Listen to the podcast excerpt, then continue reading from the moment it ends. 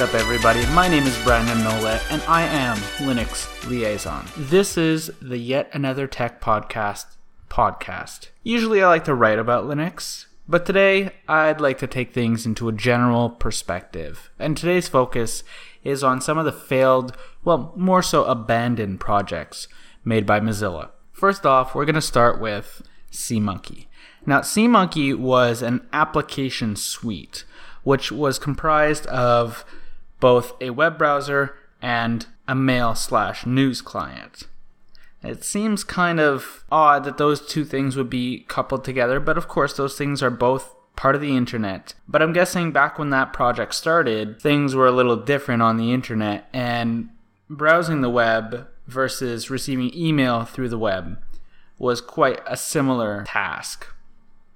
Now, back in 2003, Mozilla decided to shift their focus and officially handed over the project to the community in 2005. But the reason that they wanted to hand this over to the community is because they wanted to actually take the two applications and separate them into simply just the browser and a mail client, Firefox and Thunderbird. So it wasn't all bad news. It ended up getting handed over to the community, and actually, there's still development done on it today. But I know that the development team actually wants to keep a lot of the old stuff in there, a lot of the legacy stuff in there, which is probably something that contributes to its lack of success and popularity. Now, next up, we've got personas. And you might be thinking, well, personas wasn't really abandoned. You still can theme your Firefox installation with whatever themes you want using the personas website. But this is something that I'll get to later. The nomenclature, the naming is just a little confusing. And there is a difference between personas theming and personas login. Now, what Personas login was basically Mozilla's central third party authentication service that they were trying to start up.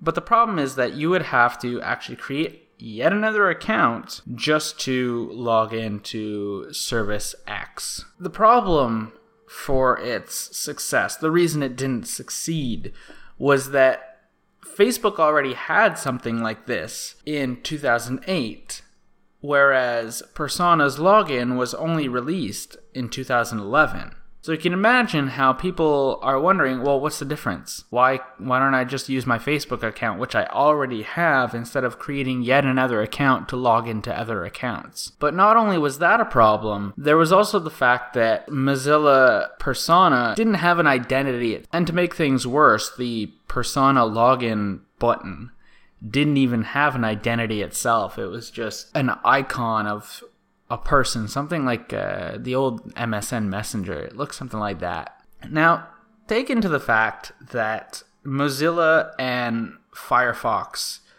often go hand in hand. Anybody that I know who isn't very technologically versed will call Firefox Mozilla. Well, I was using Mozilla. Well, I was using uh, Mozilla Firefox. Uh, I'm not using Chrome, I'm using Mozilla. And so you can see how when you say Mozilla persona or Mozilla login, people might wonder, well, then I have to use Firefox, but I don't use Firefox, I use Chrome. So people were wondering, how can you use Chrome with this thing, but it's Mozilla? Mozilla is the web browser. So the cross browser login was sort of confusing for people to understand in the first place. Now, the last topic here on today's episode is Firefox OS. Now, this thing was probably one of the most resource heavy things that Mozilla had tried to develop. Now, what is Firefox OS? Let's start with that. It was a mobile operating system based on Mozilla's Gecko rendering engine which is used primarily in Mozilla's Firefox, of which the OS is named after, of course. And so the rendering engine itself would sit on what's called a hardware abstraction layer, which is essentially the link between the device and the application, or in the case of Firefox OS, the website, sort of. And of course, this is completely in contrast to what iOS and Android have, where you have an app store where you download apps onto your phone and the apps reside in your phone. Think of the concept of a web app, but applied to the mobile platform where everything resides in the cloud for Firefox OS. Now, the goal of Firefox OS was actually to put the power of the web at the forefront of the mobile world, and it allows devices to overall cost less because less local resources are required. Think cloud computing. So, all of the computing power that's required is actually the third party server of the website you're visiting. And so essentially, Mozilla wanted to break the application paradigm, the app culture, and give more freedom to developers as well as allow web developers to finally take hold of the mobile world in an unforeseen way. But the problem is that not everything we plan goes according to planned. And the execution ended up being very rushed a lot of the mobile carriers wanted basically feature parity with the Android and iOS devices rather than letting Mozilla show their plans and their blueprint and let them work at their own pace. A lot everything was based on a certain deadline and every time Mozilla would come back to the mobile carriers with which they were working the mobile carriers would say, "Well, this this is missing and this is missing, and I can't sell this phone if it doesn't have these basic features." And because they were rushed, they ended up doing something like a packaged web application approach where you had a curated store of applications that could be downloaded onto the phone but a lot of them were written in HTML, CSS, JavaScript instead of, for example, with Android, the Java language, or with iOS, the Cocoa language. And so it's basically like that XKCD comic where somebody sets out to unify all the current standards, but then ends up creating yet another separated, isolated standard. They had become what they set out to oppose. Instead of letting the mobile carriers decide which type of features were to be implemented into the mobile OS, I would try and work with mobile carriers that would actually listen to the Mozilla team that was working on Firefox OS and listen to what kind of features that they want to do. Because all these corporations are trying to impose their money on all of these independent organizations. And i know mozilla is not exactly what you could call an independent organization but it remains to say that corporations just need to chill out and let those who know what they're doing shine because the more you let them shine and the story is the same with people like Casey Neistat. Casey Neistat didn't take shit from anybody, nor did Louis C.K. And look at their content; it's wildly popular.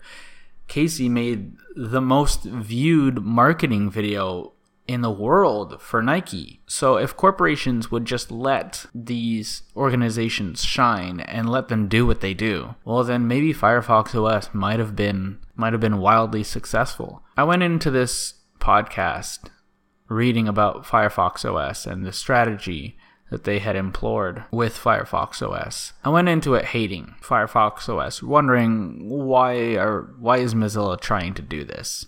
Why is Mozilla trying to thwart Android and iOS? The market's just too big. And I realized that they really had a different product that they were trying to put out. But because of the financial backing that they were getting from certain sources to create this thing, they became a slave to the money. I hope that eventually some other person or organization picks up Firefox OS because, like most of the projects that Mozilla has abandoned, this project is being handed over to the community. I hope that somebody picks it up and runs with it and makes a difference on the mobile platform because the mobile platform is becoming stagnant and cloud computing is certainly on the rise. Now, one thing that I do notice that Mozilla is getting right is that they have decided to focus very narrowly on Firefox proper. And this is actually the only company to do this, to focus on their web browser only. I mean, yes, you've got teams within larger organizations that are working on web browsers. For example, I'm sure there's an Internet Explorer team or a Safari team within Microsoft and Apple, respectively. But Firefox is being focused on by Mozilla as a company, as a whole. And I have to applaud them for that because they've even given Thunderbird over to the community and moved it outside of the structure of the Mozilla Foundation, which is quite interesting in my opinion. But from here, I have a few tips for Mozilla, and the first one is to become a media company.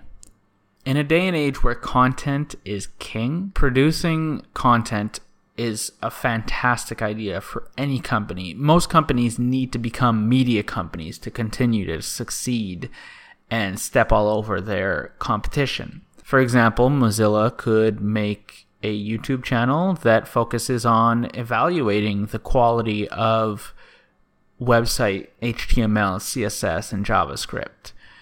They could focus on evaluating the appearance or design of websites. For example, CNN, I find, is just way too flashy of a website. And I'm sure the people at Mozilla might have a person or two who would love to take on a project like that, evaluating the biggest websites out there and their design and their ethos. Uh, next off, uh, a way to get another financial source would be to help developers make websites and web apps. I mean, NVIDIA does this. They work with developers to make better games, to give them training on how to do certain things and take advantage of certain libraries within the NVIDIA driver ecosystem. So Mozilla could certainly do this. They've got their own rendering engine and they could work with developers to help them make better websites and web apps, things that will leave less of a RAM footprint, for example, when rendering, or things that will use less CPU time on their server side applications. And of course, this last one is this last one is a little bit complicated, but I think it could be done. And that is developers as a service. What Mozilla could do is essentially rent out their web developers to third parties for a certain amount of time. For example, uh, I don't know, give one of their developers to, I don't know, Facebook or something for a certain feature, and then Facebook has to pay X amount of money for that person's time and it would essentially become a developer's agency where you hire a developer temporarily and you don't have to work about making sure that all their pension and their health insurance is paid whatnot you just get a developer for a month or so and that's it now i've been linux liaison aka Brandon Nolet, doing this backwards now. And I hope that you enjoyed this episode of Yet Another Tech Podcast. Look forward next week when we focus on something completely different. And I think I might have a special guest. But if you did enjoy this, please don't forget to like, share, t- talk to your friends about it, tell them about this thing. If they've ever been interested in Firefox OS, well, then let them listen to this.